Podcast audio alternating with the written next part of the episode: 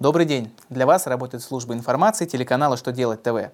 В студии Александр Трифонов и в этом выпуске вы узнаете Как применять новые критерии малого предпринимательства Что может ждать компания, которая не следит за сообщениями налоговых органов, отправленных по ТКС За что у торговых сетей предлагают конфисковывать товар Итак, о самом главном по порядку – Как вы знаете, в этом году изменились критерии субъектов малого предпринимательства. С 25 июля лимит выручки для малых предприятий увеличен до 800 миллионов рублей.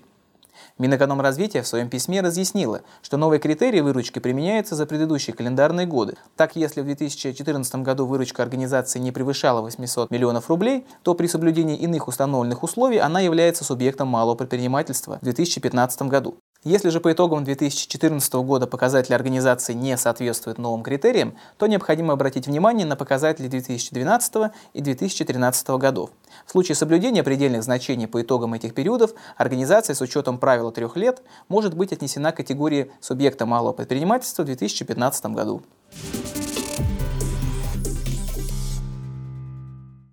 Из очередного определения Верховного суда Российской Федерации можно сделать вывод, что после отправки документов по телекоммуникационным каналам связи нужно строго контролировать ответ из налоговой инспекции, так как в обратном случае это может дорого обойтись компании.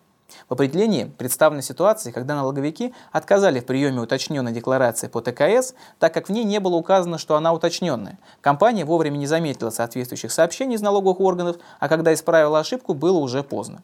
Инспекторы отказали в возмещении НДС по причине пропуска установленного трехлетнего срока, и Верховный суд посчитал такое решение правомерным.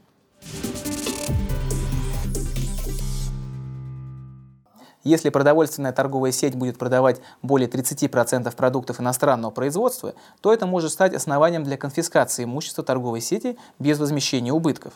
Такие нормы прописаны в законопроекте, который вчера был внесен в Госдуму. Также поводом для изъятия товара может стать и систематическое нарушение отдельных требований к торговле. К примеру, регулярная продажа определенных правительством РФ продуктов из недружественных стран, неоднократное участие в ценовых сговорах а за воспрепятствование реализации в крупной продовольственной торговой сети пищевых продуктов, выращенных на территории России или произведенных из ингредиентов страной происхождения, большинства которой является РФ, хотят ввести крупные штрафы.